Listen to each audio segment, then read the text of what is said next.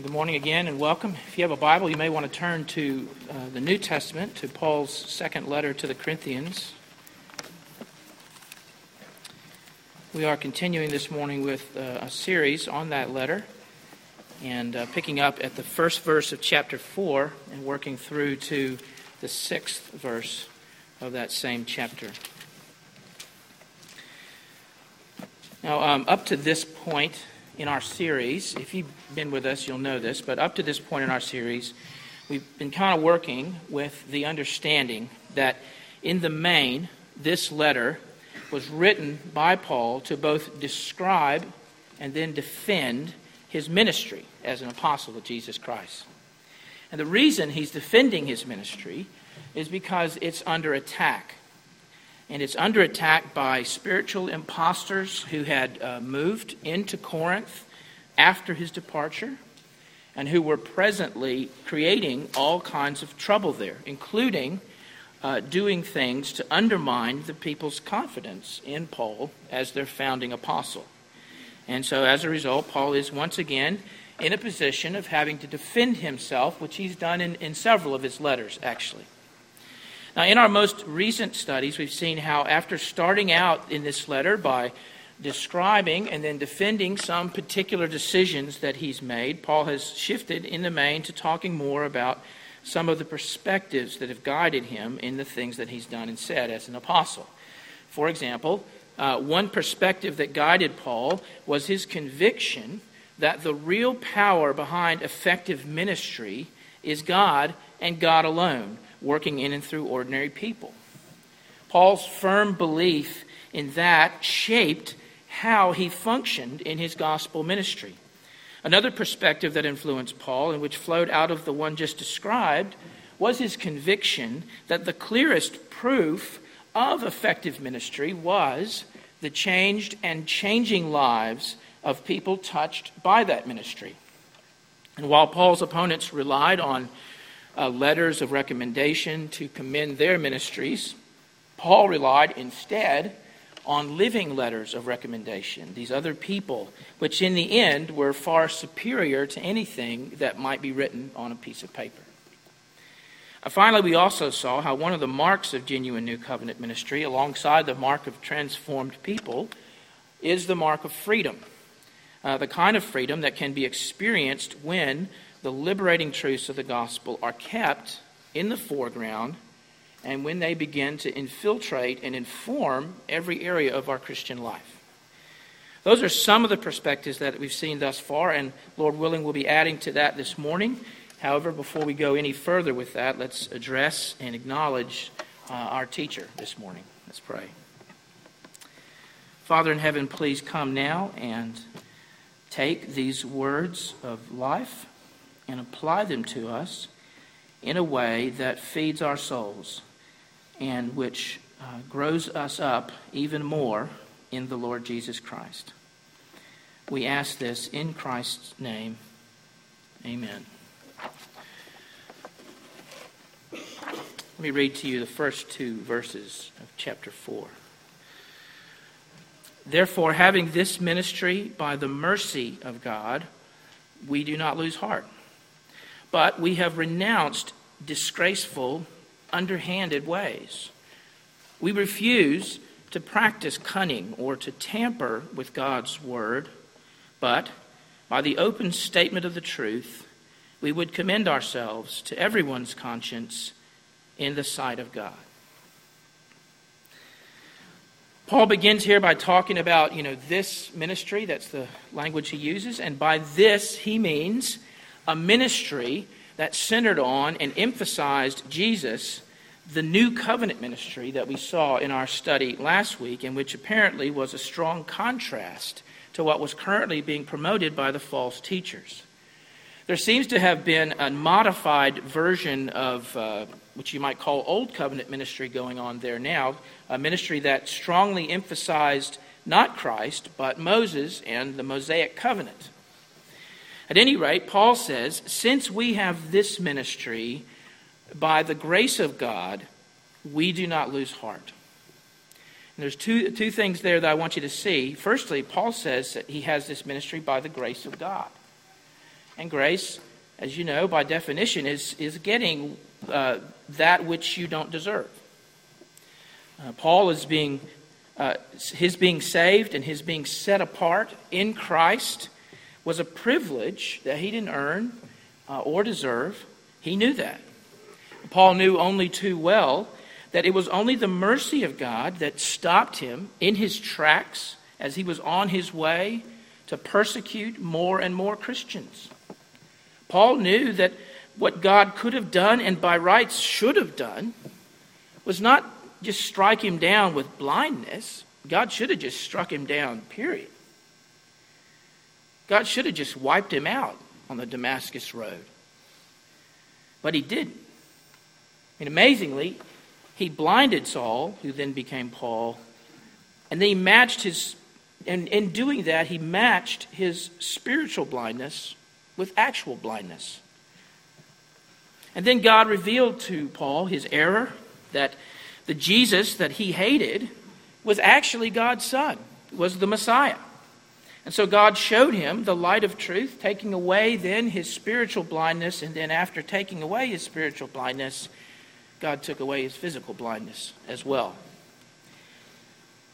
Indeed, this is what Paul, I think, clearly has in mind later on in verse 6 when he says, For God, who said, Let light shine out of darkness, has shown in our hearts to give the light of the knowledge of the glory of God in the face of Jesus Christ. That's what God did in Paul's heart. But then God went even further than that with Paul. Uh, he didn't just set Paul straight on that issue, he signed him up.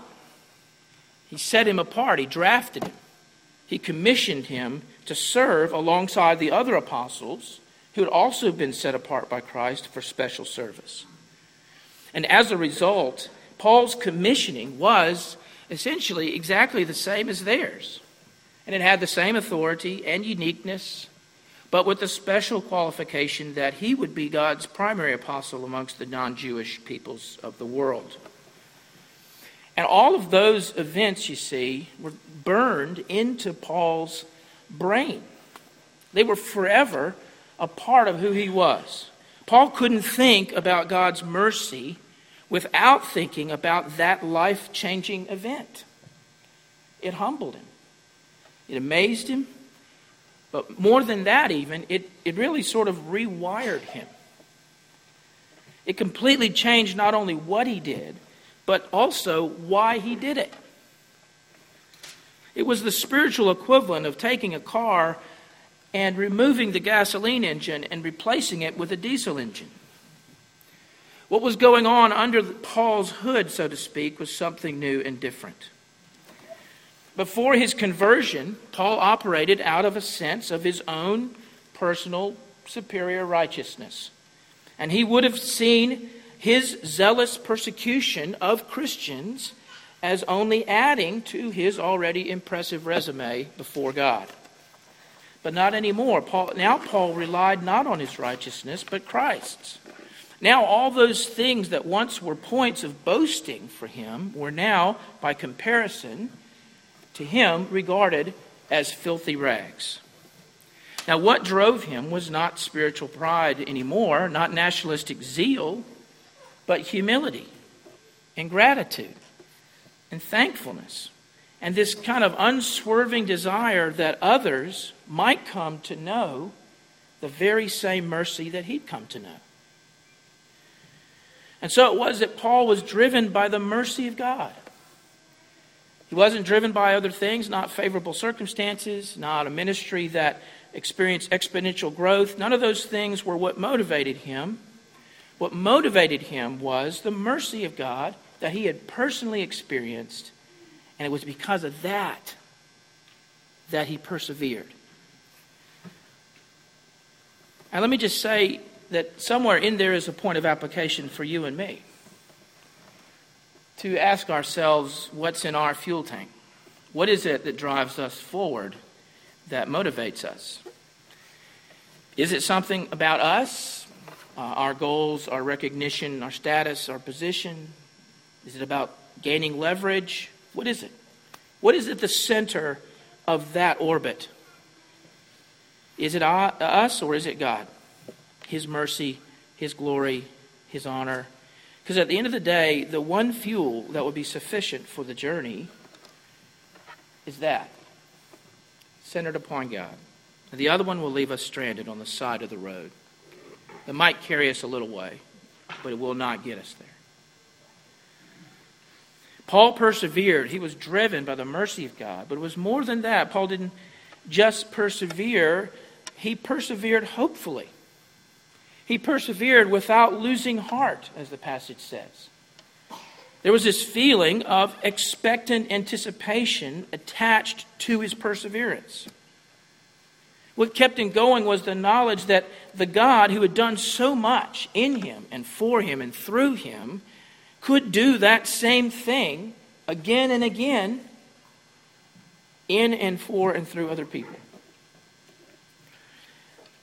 And one of the things, I think, even beyond all that, that demonstrated Paul's confidence, that showed that he hadn't lost heart, was not only the fact that he remained hopeful and expectant, but it's also seen in, I think, the very manner in which he carried out his ministry. The way Paul approached things, his uh, modus operandi, I believe, showed that he had not lost heart that he was still confident that God could work and would work in the ways that he'd always worked. And that's worth reflecting on too, if only for a moment. Because the way that a person works, uh, the choices that are made, the things that are done or not done, all of those things demonstrate where a person's confidence lies, what they're trusting in, what they really believe, as opposed to what they say they believe, where they think the real power for transformation and change can be found. As we've already seen, Paul believed that the real power behind effective ministry, the thing that changed people, was God Himself.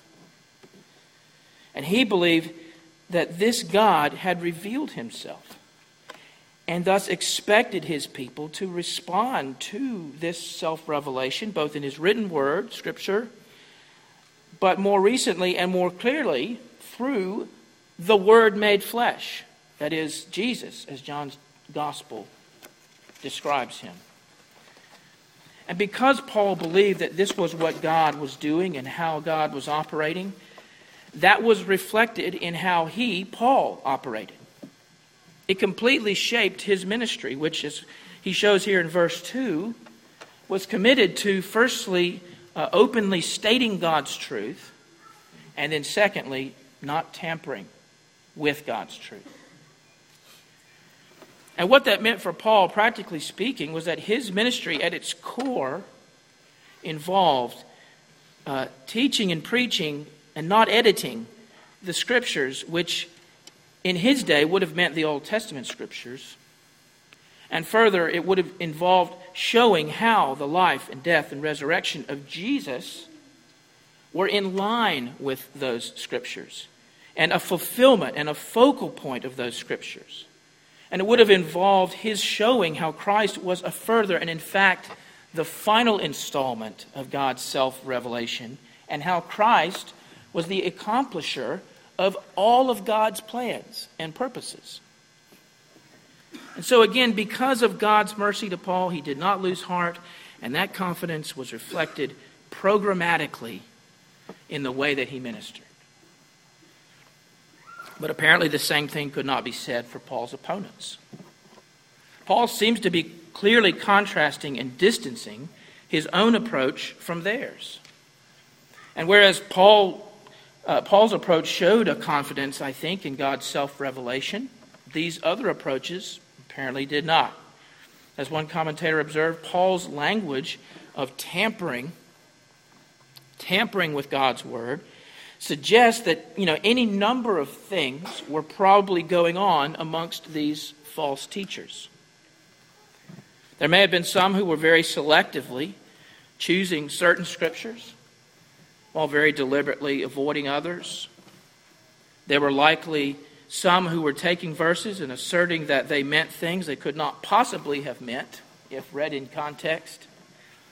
or who were majoring on minors, asserting, and, uh, and on, on, the reverse of the other thing, asserting that sometimes things uh, meant things that um, didn't mean what they should have meant. And so, whatever those, but however it happened, whatever those specifics were, the general description is, I think, revealing enough. Right? They were behaving in ways that were underhanded and disgraceful. They were being cunning. They were tampering with God's word.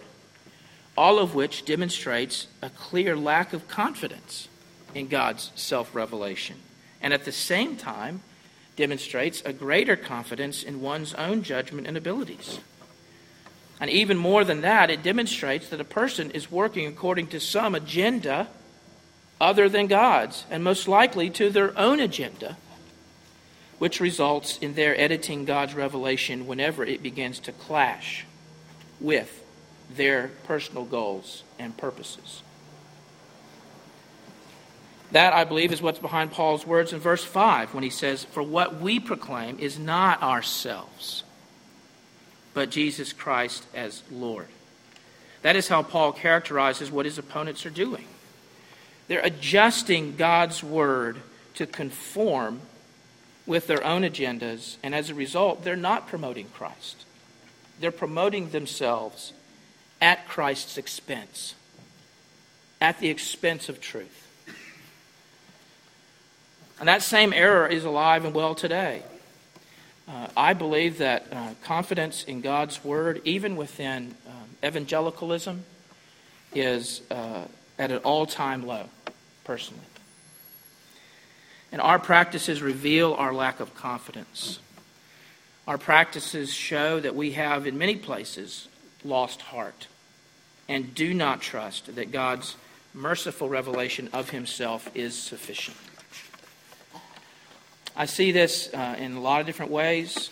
I see this in the uh, overwhelming preference, for example, for thematic preaching over expository preaching in the vast majority of our pulpits. And believe me, I'm not saying this to prop myself up. There are so many people who do this so much better than me. I know that. But regardless of our differing abilities, we all do it essentially for the same reason because we have not lost confidence in God's Word. And please hear me, I'm not saying that everyone that practices thematic preaching has lost confidence in God's Word. I'm not saying there's no place even for that. I'm not saying that. But what I am saying is that whenever I see a situation where expository preaching that is working through books of the Bible rather than skipping around here and there, when I see a situation where expository preaching almost never happens. I want to know why. I want to hear the explanation for why it is clearly being avoided. Because it worries me. But that's not the only thing that worries me. It worries me when there's a very selective approach to the scriptures, either by teaching maybe only the New Testament and virtually ignoring the Old Testament, or when difficult or controversial passages are consistently skipped over, or when they aren't skipped over but instead twisted so that they're alleged to mean what they clearly don't. In all those ways and more, the problem of tampering with the scriptures that existed in Paul's day is very much alive and well in our day. God's word is still being handled in underhanded and cunning ways. It's still being tampered with. And whenever you see that happening, I believe you're watching the outworking of a fundamental lack of confidence in God, and at the same time, a foolish overconfidence in self and in worldly ways of thinking and behaving. Let's read a little further, verse 3 and on. Paul says, And even if our gospel is veiled, it is veiled only to those who are perishing in their case, the God of this world has blinded the minds of unbelievers to keep them from seeing the light of the gospel of the glory of Christ, who is the image of God. For what we proclaim is not ourselves, but Jesus Christ is Lord, with ourselves as your servants for, Christ, for Jesus' sake. For God, who said, Let light shine out of darkness, has shone in our hearts to give the light of the knowledge of the glory of God in the face of Jesus Christ. Now, as uh, one writer has noted, um, it may not be immediately obvious to the reader why Paul seems, in some ways, to kind of abruptly change direction here, talking about his gospel being veiled. But on reflection, I think there's at least two reasons for what he says here. The first reason is that he just finished saying in 2 Corinthians 3:14, we saw this last week, that to this day when they read the old covenant, the veil remains unlifted because only through Christ is it taken away. In other words, he's just finished talking about how even when the Old Testament scriptures are presented faithfully, that in itself does not automatically result in people seeing Christ in those scriptures. Indeed, it is only when they turn to Christ that the veil is lifted. And then, as a result, they are enabled to see and read those same scriptures in all their fullness. And so, because this whole topic of veiling is already in the air, because of these things he's already said, Paul seems to feel a need to say a bit more about that. The other reason for what he says here is that, uh, again, as some um, commentators have suggested, Paul is likely addressing a possible point of criticism. Either criticism that has taken place, or else criticism that he sees as likely to take place, or both. And the criticism would have been along the following lines uh, Paul's opponents might be looking at his ministry and making an issue over an obvious fact. And that is that hordes of people were not responding to his open presentation of the truth. Paul wasn't being inundated by massive crowds of people that were converting. There wasn't any sort of amazing revival taking place. Yes, people were responding, absolutely. Uh, lives were clearly changing, in some of them in big and obvious ways. The church was growing, and it was spreading and taking hold, absolutely. But even so, more people were saying no than were saying yes, especially amongst the Jews.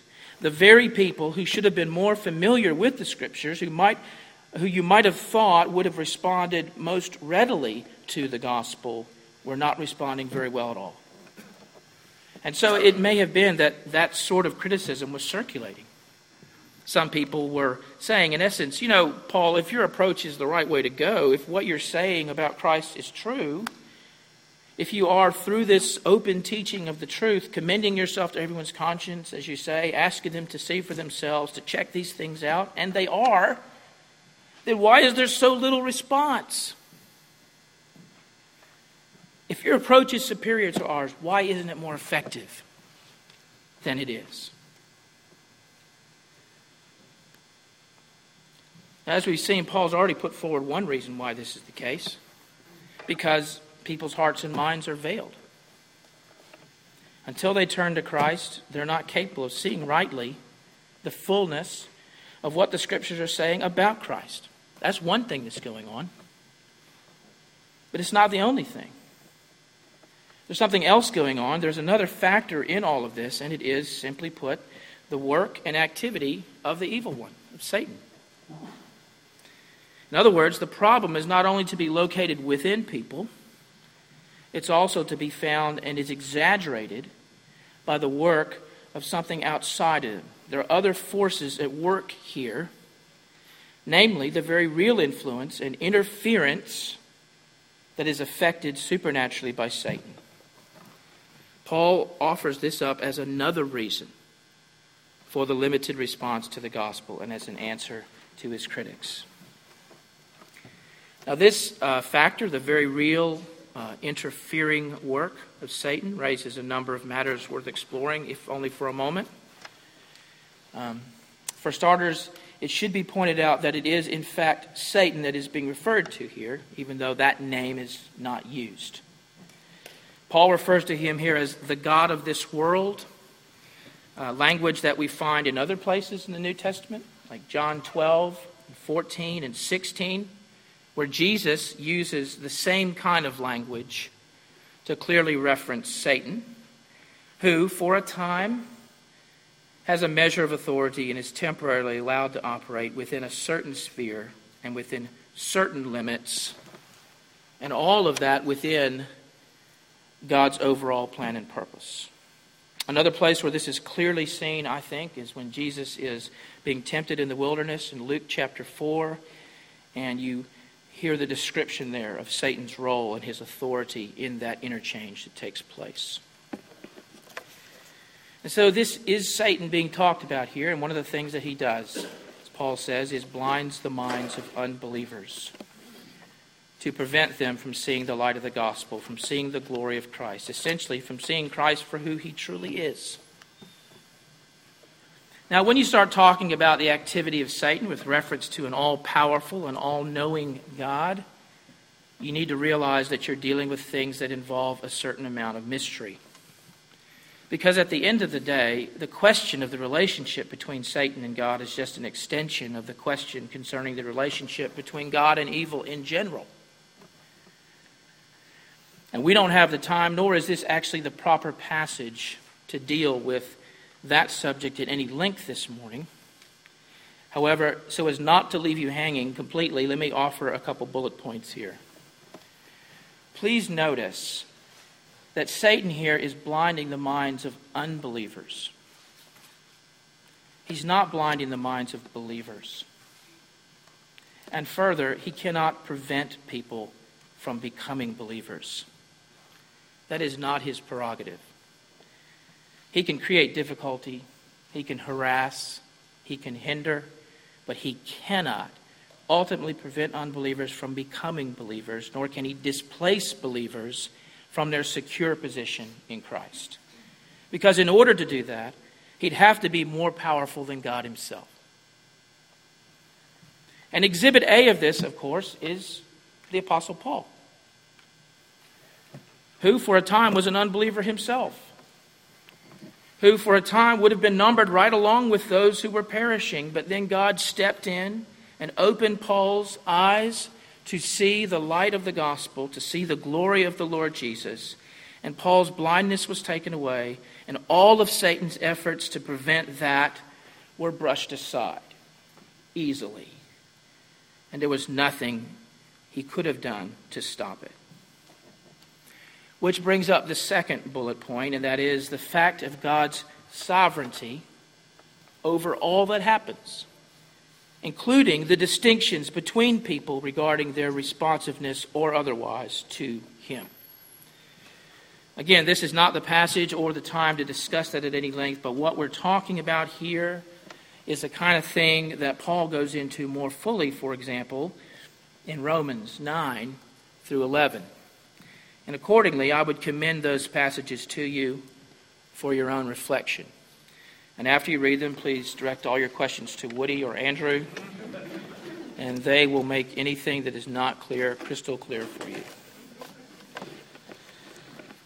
Which leads to the last bullet point on this matter, and that is simply to point out that in light of the truths of God's sovereignty that Paul expands upon elsewhere, we have to understand the comments made here as Paul talking about the work of Satan as the proximate or utilitarian cause of things that have a more distal or ultimate grounding in the greater purposes of God Himself. And so, when it comes to thinking about Satan, or the God of this age, as the passage puts it, on the one hand, we have to understand that we're talking about something or someone that is real and that is neither powerless nor inactive. On the other hand, we also have to keep in mind that Satan is created, he's not divine. He's not all powerful, but at best, some powerful. And in comparison with God, extremely limited.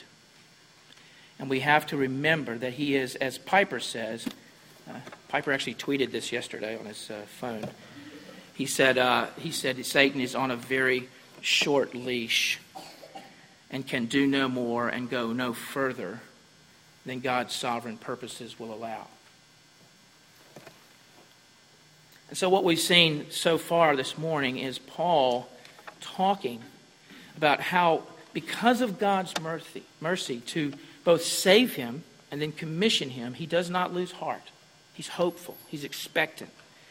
And this, alongside some of the other things we've seen, is one of the perspectives that motivates Paul. It's one of the convictions out of which he is continually operating. And that perspective then affects the way he practices or carries out his ministry. Not trusting in himself, but, but in a way which shows his confidence in God's self revelation through his scriptures and, most importantly, through his Son. And because he is confident in God, he presents and proclaims these things openly and fearlessly, not tampering or adjusting or obscuring or selectively presenting the truth in any way. And the fact that his ministry and message are resisted and rejected by many is not at all a reflection of their genuineness or authority, but instead evidence of the sobering reality that his ministry is not unopposed. That even as he labors so that people might see the light of the gospel, there is another, the God of this world, who is laboring at the same time to prevent that light from being seen, and who for a time has a measure of success in that regard. But the extent and the duration of that success, as evidenced by the story of Paul's own life, is not something that is Satan's prerogative, but remains firmly within the control and overarching sovereignty of a kind and merciful God. Let's pray. Father in heaven, you showed great mercy to our brother Paul. And you have set him apart. You set him apart for your service. And Father, you've shown us the very same mercy, and you've set us apart to your service as well. Please help us to respond like our brother Paul with confidence that what you have done in us and for us you are willing to do in and for others. And Father, help us to then serve you by serving others and to carry out our ministry, whatever it is, in ways that show that we too are confident in you. Help us to have the same confidence in your revelation of yourself, so much so that it affects the way we minister to others. Help us to have the courage and the trust to take these truths that have shaped us and to inject them into our lives and into our conversations, into our interactions at home, at work, at school, in the shopping mall, wherever we are. Father, would you please honor yourself by working through these appointed means as only you can do. We pray these things in Jesus' name and for his sake. Amen. Now receive the morning offering for those who'd like to support the work of this church.